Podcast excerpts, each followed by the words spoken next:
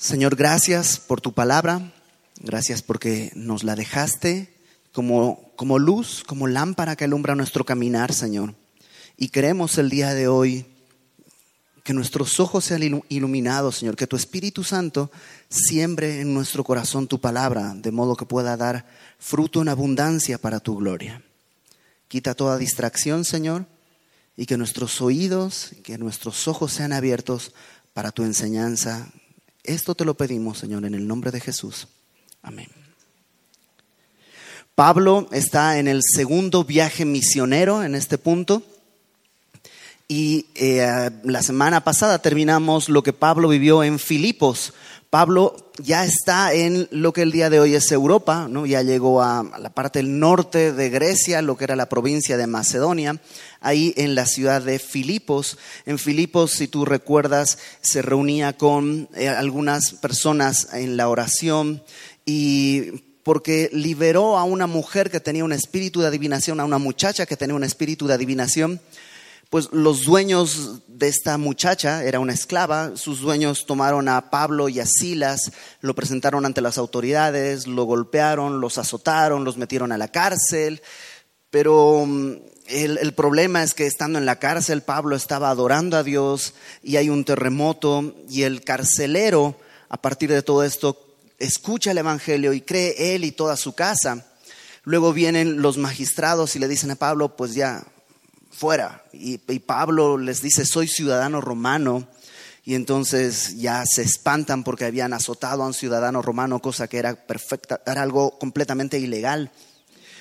Y Pablo sale de la cárcel y está con la pequeña iglesia que está en Filipos, una iglesia eh, que probablemente estaba compuesta por el carcelero, su familia, Lidia, a lo mejor su familia, Tal vez esta mujer que había, esta muchacha que había tenido un demonio, tal vez era parte de la iglesia, una iglesia pequeña, pero suficientemente importante como para que Pablo deje en Filipos a Lucas para que establezca a los creyentes y salen de Filipos eh, Timoteo, Silas y Pablo. Lucas se queda y los tres que quedan pues van a la siguiente ciudad y ahí comienza el capítulo 17. Dice, pasando por Anfípolis y Apolonia, llegaron a Tesalónica, donde había una sinagoga de los judíos. Entonces no sé si podemos poner el mapa para ubicarnos bien. Eh, allá está Filipo.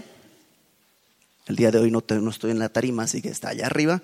Y si te das cuenta, comienzan a adentrarse más en Europa, pasan a Anfípolis, a Polonia. No sabemos qué sucedió ahí, pero llega a Tesalónica y en Tesalónica eh, va a estar varias semanas. En el versículo 2, eh, perdón, en el versículo 1 dice que había una sinagoga de los judíos. ¿Te acuerdas que en Filipos no había sinagoga? Para que hubiera una sinagoga se necesitaban 10 varones mayores de edad y no había en Filipos, por eso se reunían junto al río con algunas mujeres. Pero acá en Tesalónica sí hay suficiente cantidad de hombres para que fundaran una sinagoga. Entonces Pablo llega directamente a la sinagoga. Esto es un asunto de debate y no creo que alguno de nosotros pudiera tener la razón, no pudiera así tajantemente decir yo estoy en lo cierto. Es un asunto de opiniones. Algunos dicen que esta estrategia de Pablo llegar a la sinagoga era una buena estrategia porque Pablo está llegando con quienes ya tienen un contexto. O sea, los judíos ya conocían al Dios verdadero, ya tenían las escrituras, creían en la palabra de Dios, en, los profetas, en la ley. Entonces nada más necesitaban ser instruidos en el cumplimiento de las profecías en Cristo.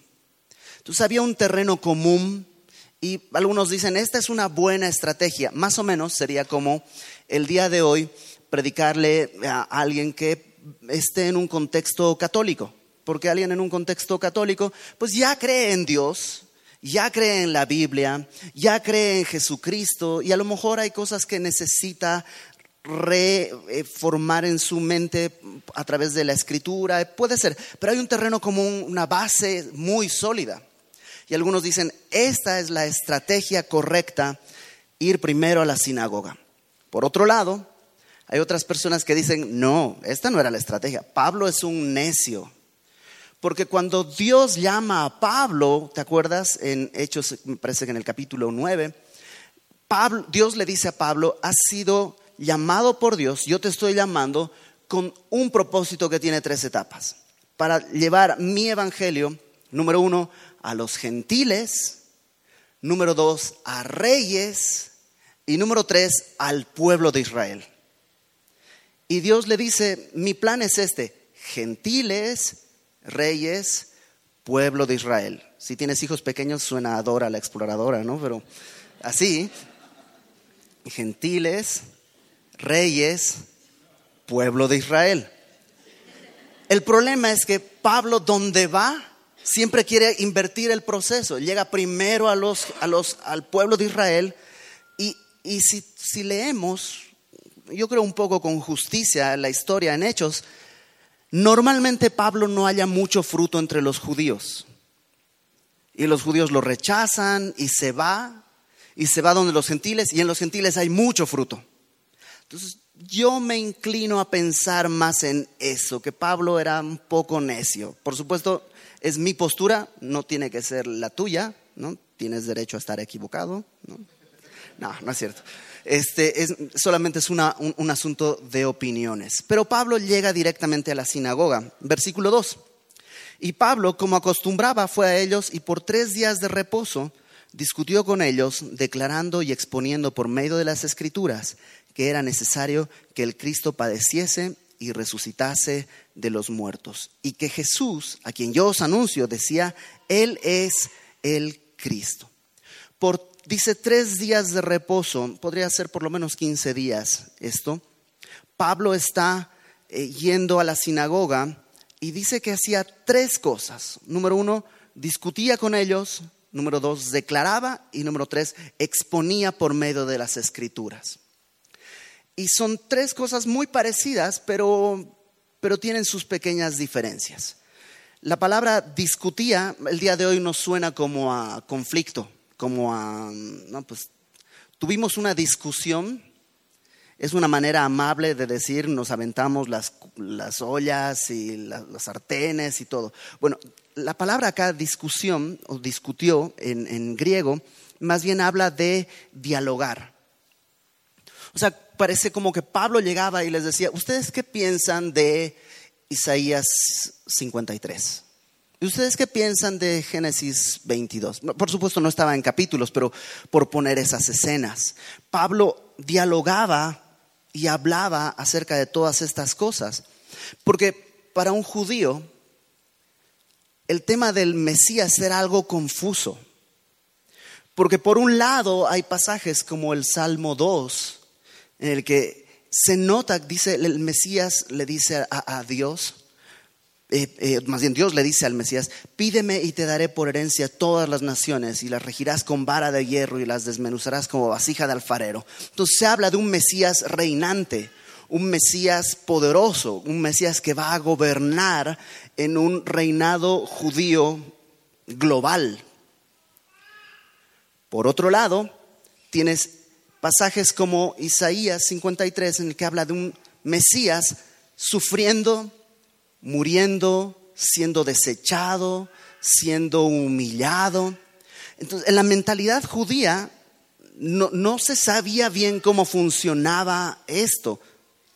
Y de hecho al Mesías reinante le llamaban Ben David, o sea, hijo de David, y al Mesías sufriente le llamaban Ben José, que es hijo de José.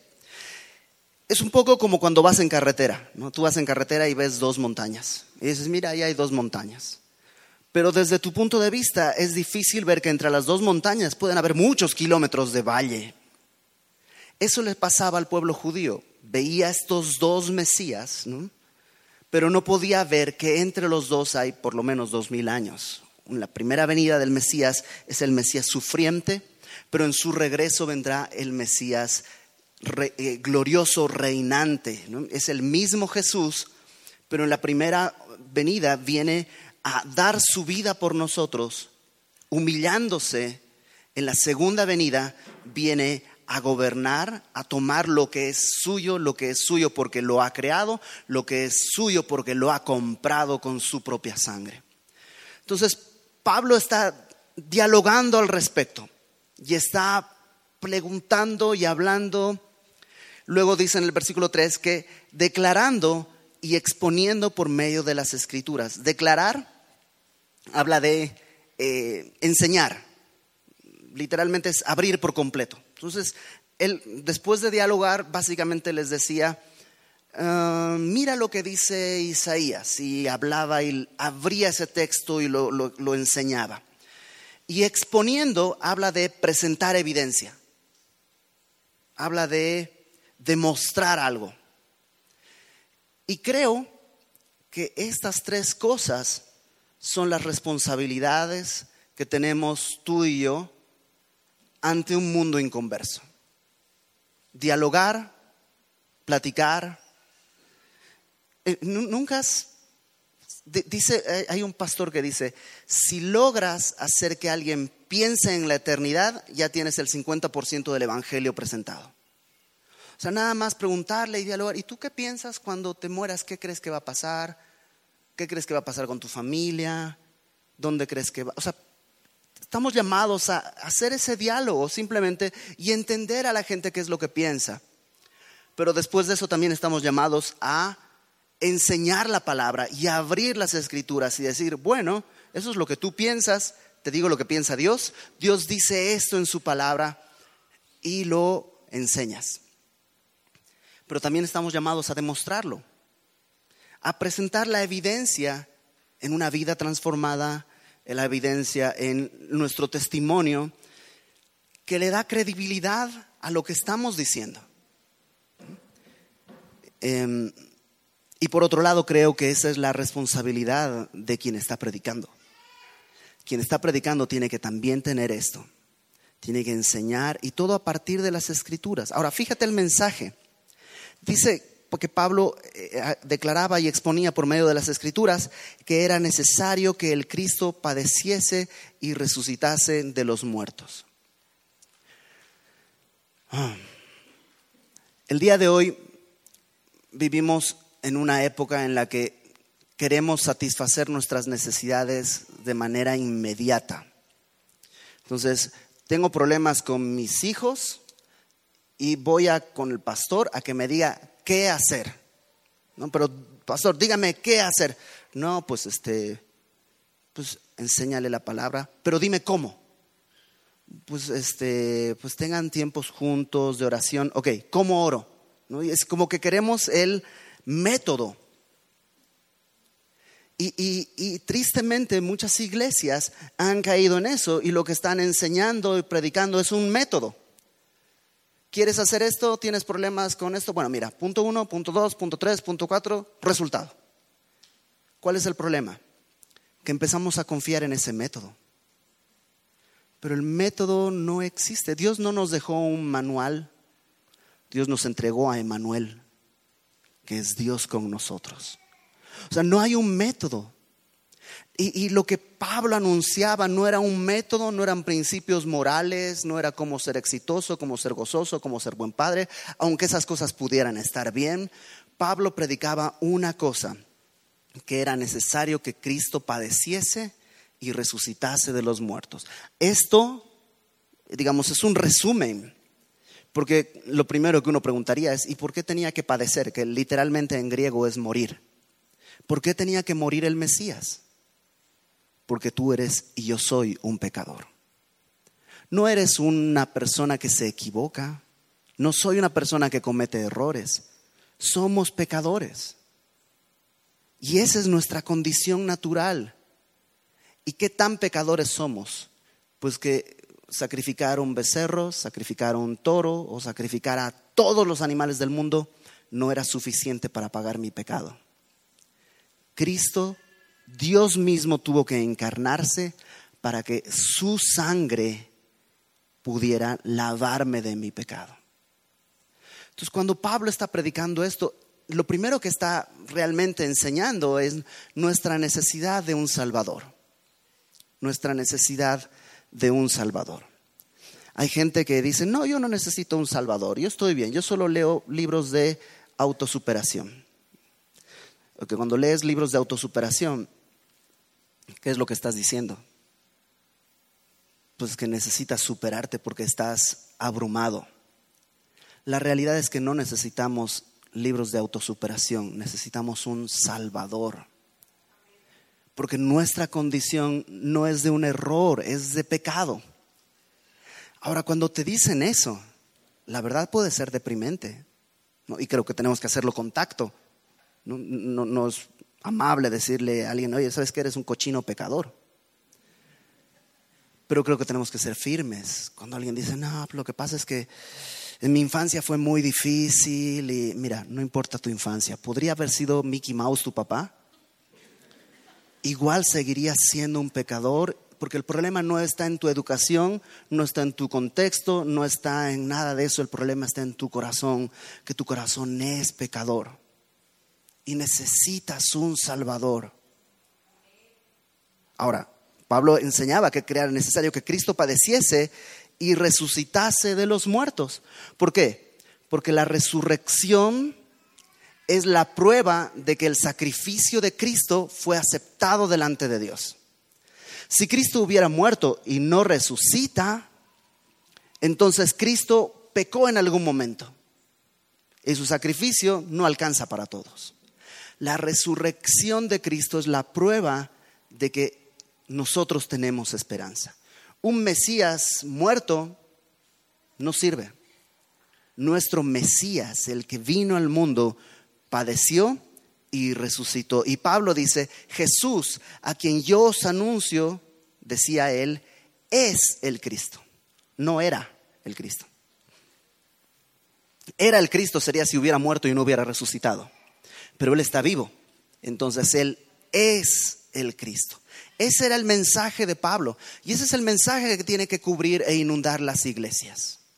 El día que aquí en este púlpito o en este atril, es cualquiera, ¿eh? cualquiera, enseñe algo distinto al Evangelio que está en la palabra, agarra tus cosas y vete. Porque entonces esta iglesia no tendría ningún propósito, ni podría llamarse iglesia podría llamarse un club, podría llamarse cualquier cosa.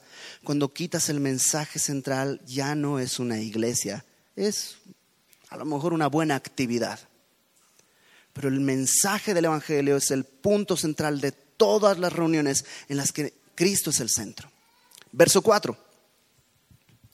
Fíjate el resultado. Algunos de ellos creyeron. Ahora, estuvo tres semanas Pablo ahí, o tres días de reposo.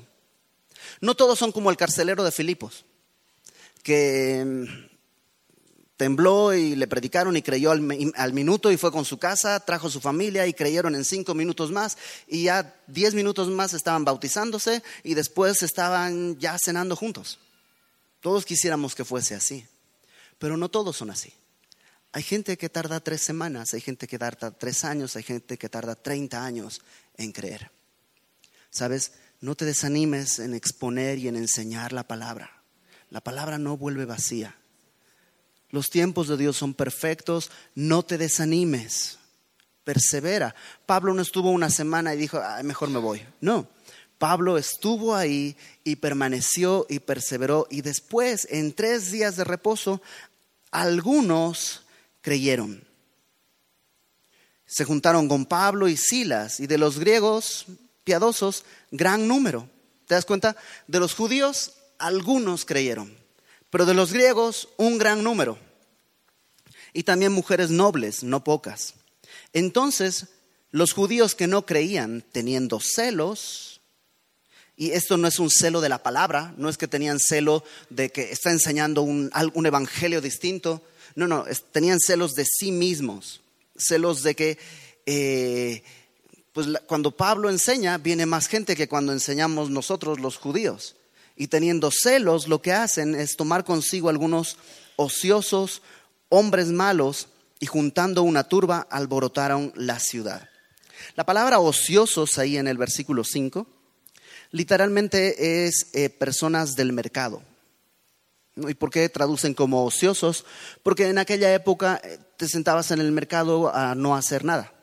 Era como el lugar de reunión. Y estos hombres ociosos, eh, pues no tenían nada que hacer. Y cuando no tienes nada que hacer, eres presa fácil de hacer cualquier cosa que haya que hacer. Entonces vinieron estos hombres judíos y le dijeron, pues vengan, hay un hombre que está haciendo esto, vamos a alborotar la ciudad y se sumaron. Tú sabes que podríamos ser ociosos y por nuestra ociosidad ser seducidos a otras cosas. Y no hablo de ociosidad en tu trabajo. Tal vez trabajas muy bien, no eres ocioso en tu área laboral. Pero si eres ocioso en cuanto a la perseverancia en la palabra, ocioso en cuanto a la oración, y eso empieza a generar otras cosas. Fíjate lo que Pablo le escribe a los tesalonicenses en 2 de Tesalonicenses capítulo 3. 2 de Tesalonicenses capítulo 3, versículo 10. Aparentemente algunos de estos ociosos después creyeron y se integraron a la iglesia, pero pues siguieron siendo ociosos. Entonces escribe Pablo, 2 de Tesalonicenses, capítulo 3, versículo 10. Porque también cuando estábamos con vosotros, os ordenábamos esto, si alguno no quiere trabajar, tampoco coma porque oímos que algunos de entre vosotros andan desordenadamente, no trabajando en nada, sino entremetiéndose en lo ajeno. Y a veces se cita mal ese texto, ¿no? El que no trabaje, que no coma. Pero no dice el que no trabaje, sino el que no quiere trabajar. No es lo mismo ser un desempleado que ser un vagabundo. Hay gente que quiere trabajar, pero por alguna razón no ha podido. Esto no está hablando de esas personas. Está hablando de aquel que es ocioso.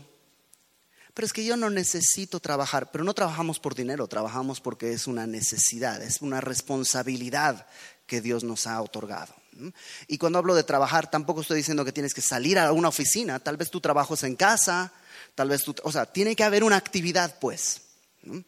¿Por qué? Porque si no, dice, te empiezas a entremeter en lo ajeno. Ahora, como iglesia, yo lo he visto, porque lo he visto en otras personas y porque lo he visto en mi vida. Cuando estás de ocioso en la iglesia, terminas siempre criticando todo. Ay, es que no me gustó el mensaje. Ay, es que la alabanza se me hizo no sé qué ay, es que pues, deberíamos cambiarnos de lugar, ay, es que las sillas están mal acomodadas, ay, es que el lugar no ay, es que, ay, es que, siempre pasa eso. Cuando estás de ocioso en la oración, en el perseverar en la palabra, en el consuelo a otros predicando el Evangelio, siempre vas a entremeterte en lo ajeno y vas a terminar siendo un criticón de todo. Entonces la respuesta no es dejar de criticar y aprende a callarte, porque tu corazón va a seguir ahí dando vueltas. La respuesta es, ok, si las sillas están mal acomodadas, pues llegas temprano y le pegas tu acomodadita. Si, si la alabanza suena mal, pues ora por la gente que está en la alabanza. Si la enseñanza está mal, ora por aquel que está enseñando. Involúcrate, no seas ocioso en eso. Entonces Pablo está predicando y estos ociosos, eh, guiados por los judíos celosos, arman una turba, dice en el verso 5, eh, eh, tomaron consigo algunos ociosos, hombres malos, y juntando una turba alborotaron la ciudad y asaltando la casa de Jasón procuraban sacarlos al pueblo. ¿Quién era Jasón? No se nos dice. En Romanos capítulo 16, versículo 21, Romanos 16, 21, Pablo saluda a un Jasón que dice que es su pariente. ¿Podría ser este? Podría ser, no lo sabemos. Tendría una cierta lógica que estén en casa de algún pariente y que por eso hayan ido ahí a buscar a Pablo. Pablo por alguna razón no estaba, no sabemos si lo escondieron o simplemente estaba en otro lugar, pero llegan a la casa de Jasón procurando sacarlos al pueblo, pero no hallándolos, trajeron a Jasón algunos hermanos ante las autoridades de la ciudad gritando, estos que trastornan el mundo entero también han venido acá, a los cuales Jasón ha recibido, y todos estos contravienen los decretos de César diciendo que hay otro rey, Jesús. La acusación es, estos hombres están haciendo una sedición, son un peligro para el imperio romano, son un peligro para la estabilidad del gobierno romano, porque están anunciando que hay otro rey. Y si te das cuenta, hay un cierto elemento de verdad, porque están anunciando a Jesucristo como rey, pero no están anunciando que Jesucristo como rey manda a que estén sujetos a las autoridades, a que sean de bendición a la nación en la que están, a que sean, eh, que cumplan y vivan bajo las normas y las leyes, etcétera, etcétera. Entonces, muchas veces la acusación viene así, mezclada con verdad, y tú tienes que ser sabio para no caer en esas trampas. Em, en segundo lugar, parte de la acusación es, los que trastornan al mundo han venido acá. Y está, esa acusación es padrísima. ¿Te imaginas que tú fueses acusado de eso? Porque tú y yo creemos que el mundo está, antes de Cristo pensábamos que el mundo estaba bien. Cuando vienes a Cristo y tus ojos son abiertos, te das cuenta que el mundo está volteado por completo. Te das cuenta que las cosas están al revés y que la gente vive al revés hasta que el Evangelio resplandece en su corazón y pueden darse cuenta. Antes de eso no pueden verlo. Entonces dicen, estos que voltean al mundo han venido. Yo imagino a Pablo, órale, qué buen apodo. ¿no? ¿Te imaginas que te apodaran así? Eres el terror de los inconversos. ¿no? Ahí viene el terror de los inconversos. ¿no? El, el no sé, el vengador. De, una cosa así. Tú eres el que trae la luz para que todo se ponga al derecho. Es una buena eh, acusación.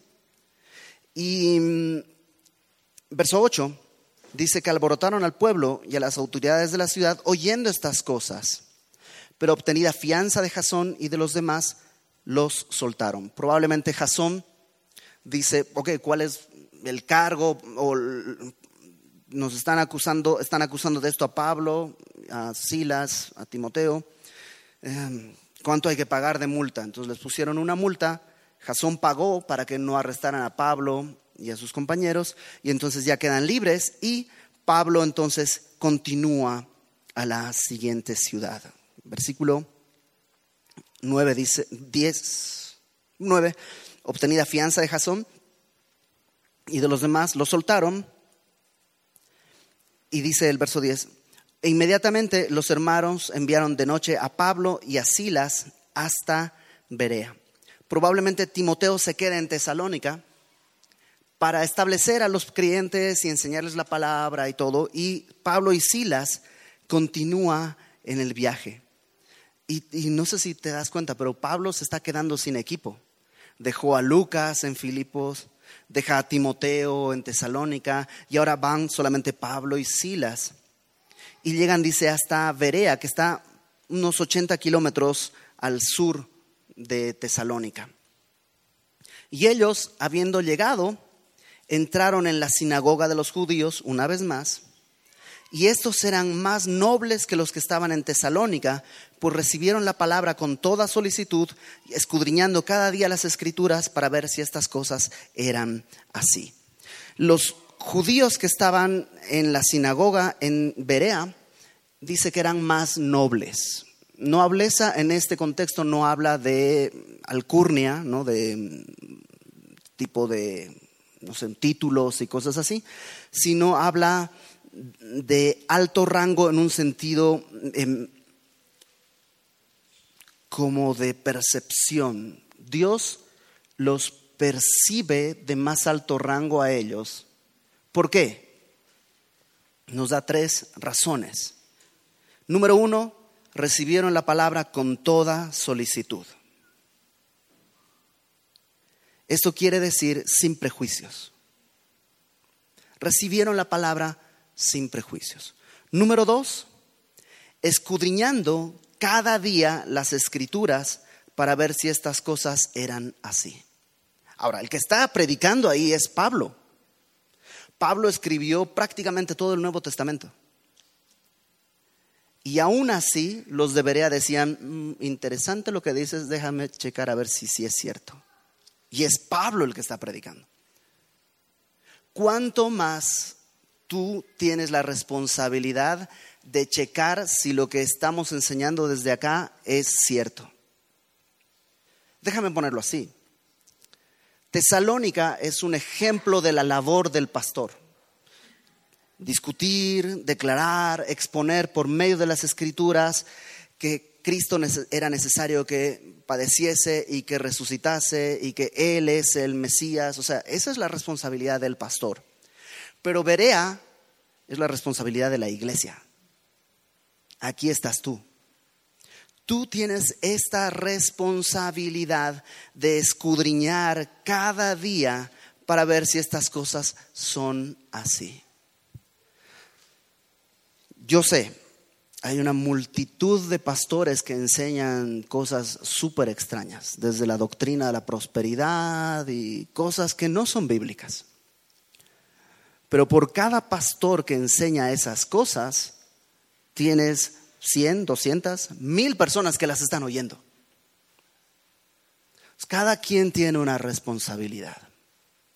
Porque aún semilla de mostaza, que yo creo que en semilla tenemos buena doctrina, doctrina sana, etcétera, etcétera, aún en semilla de mostaza, hace unos años, hace poco más de 10 años, hubo una división porque alguien de autoridad dentro de semilla tomó el camino del judeo-mesianismo y empezó a enseñar cosas extrañas, que es necesario guardar la ley, que hay que guardar el sábado y bla, bla, bla, bla, bla.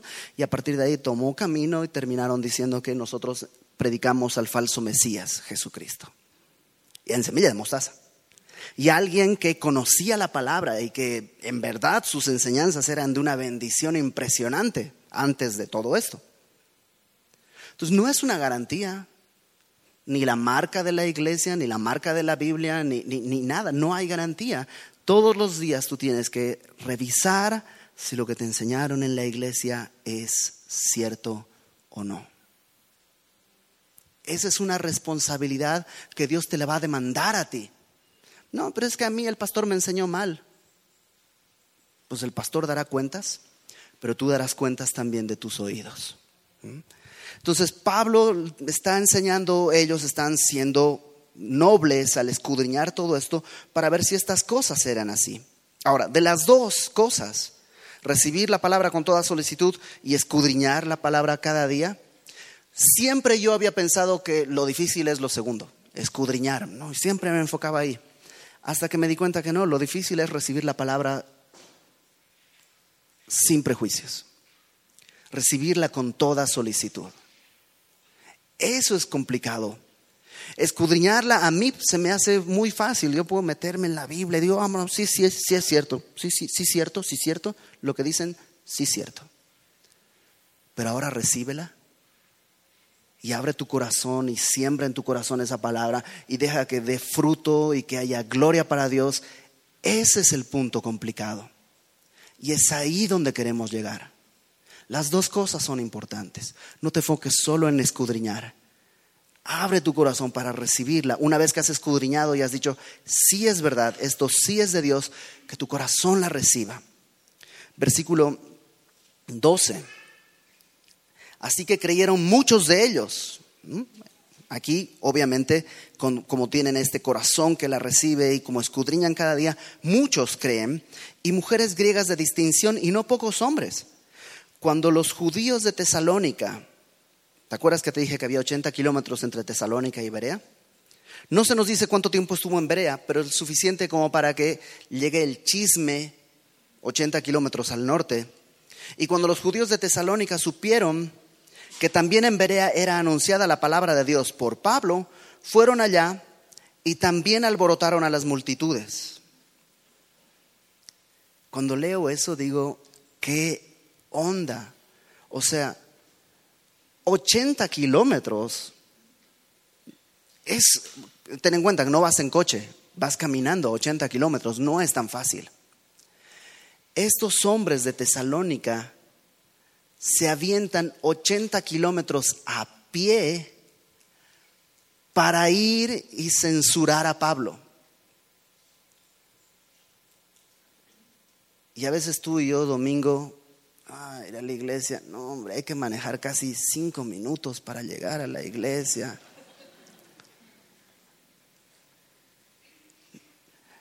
Estos hombres tenían convicción, estaban equivocados, pero tenían convicción.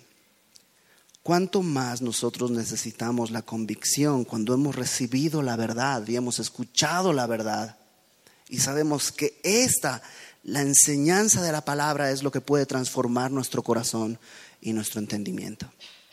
Dice, verso 14, eh, inmediatamente los hermanos enviaron a Pablo que fuese hacia el mar y Silas y Timoteo se quedaron allí. Probablemente Timoteo ya había llegado a Tesalónica, ah, perdón, a Berea.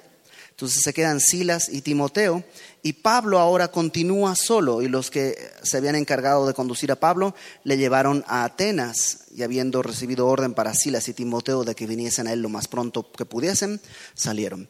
A Pablo, que obviamente era el más conocido, lo, lo cuidan y lo llevan hasta Atenas, si podemos poner el mapa.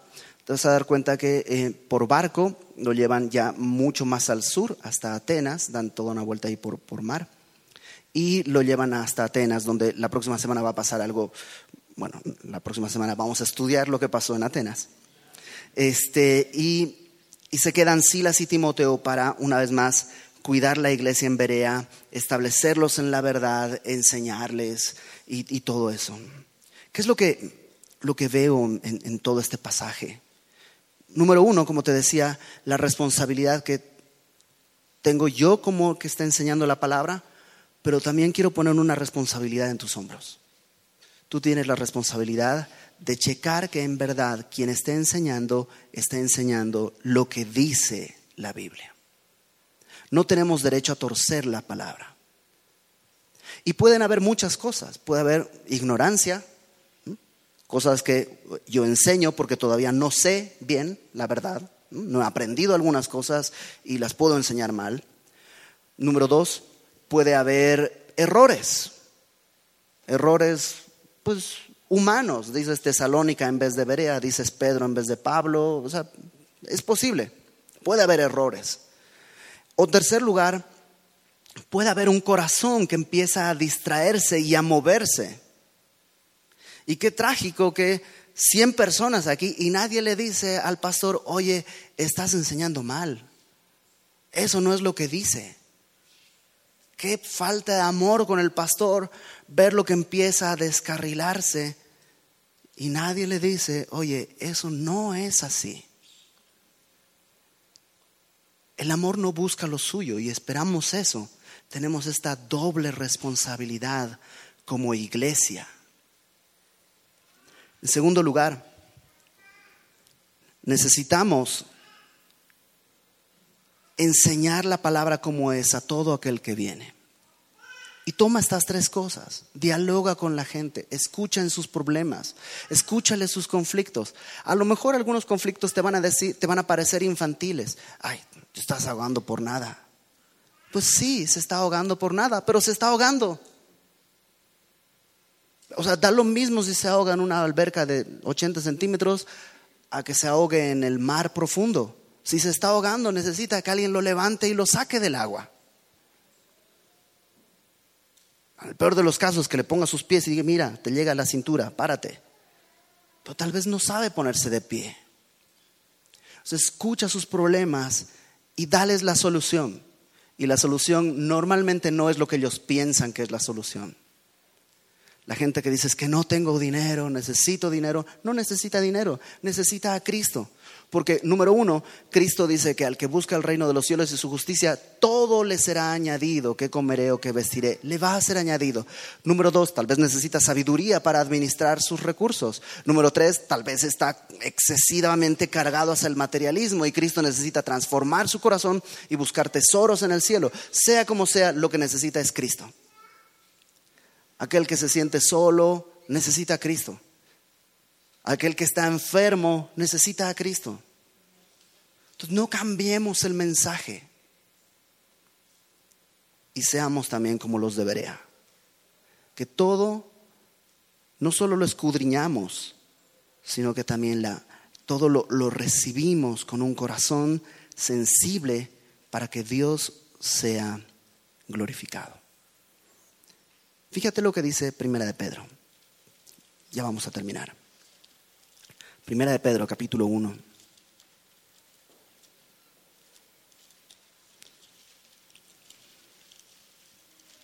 ¿Por qué es tan importante que, que recibamos la palabra de Dios? Primera de Pedro, capítulo 1, verso 23.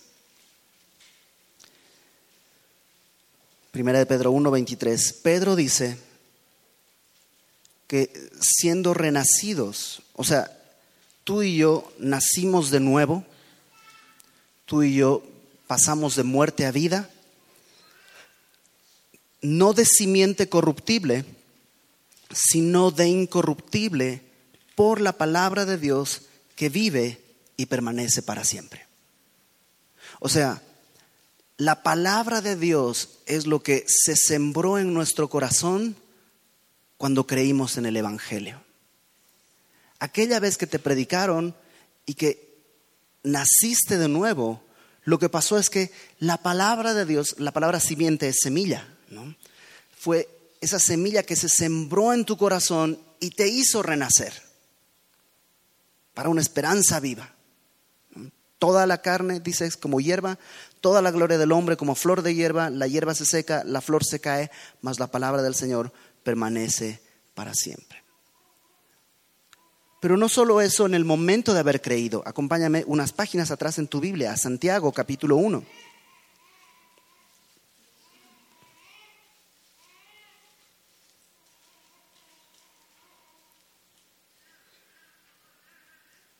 Versículo 21. Santiago 1, 21. Santiago dice, por lo cual que está haciendo un contraste entre una conducta que no es, no es adecuada para el creyente, dice, desechando toda inmundicia y abundancia de malicia, recibid con mansedumbre la palabra implantada, la cual puede salvar vuestras almas. Y la palabra alma también la puedes traducir como mente. ¿Nunca te ha pasado que tienes pensamientos que no quisieras tener? Que piensas mal de alguien y dices, ¿por, por qué lo odio? ¿por qué pienso así? O vienen imágenes o cosas que tú dices, ¿por, qué?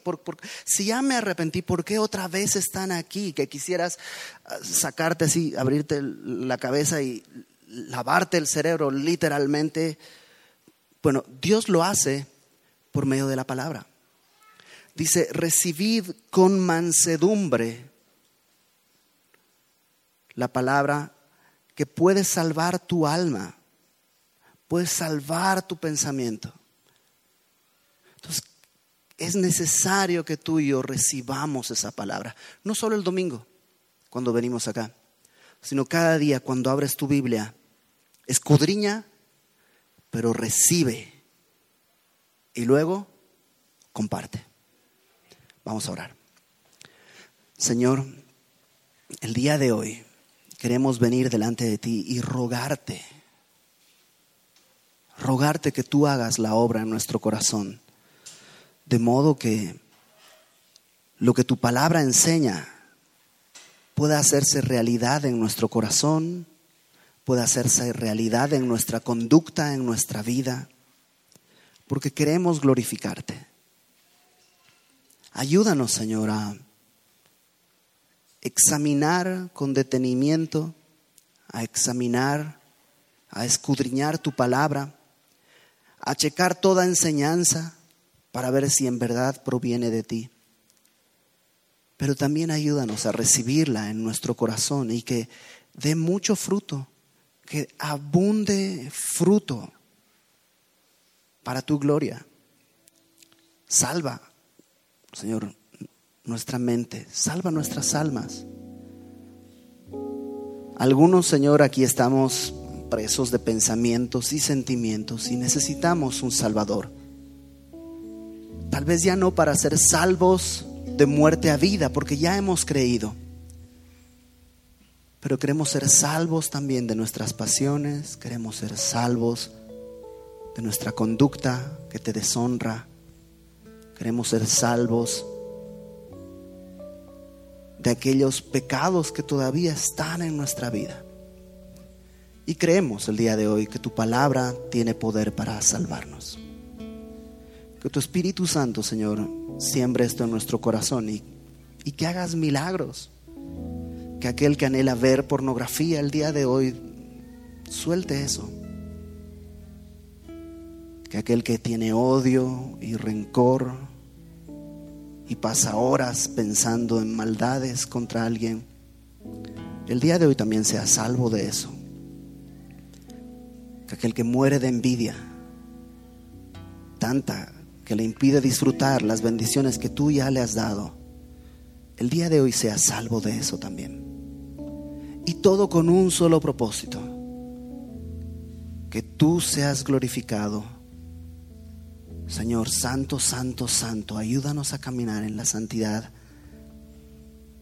que es digna del Evangelio al que tú nos estás llamando. Toda la gloria para tu nombre, Padre, en el nombre de Jesús. Amén.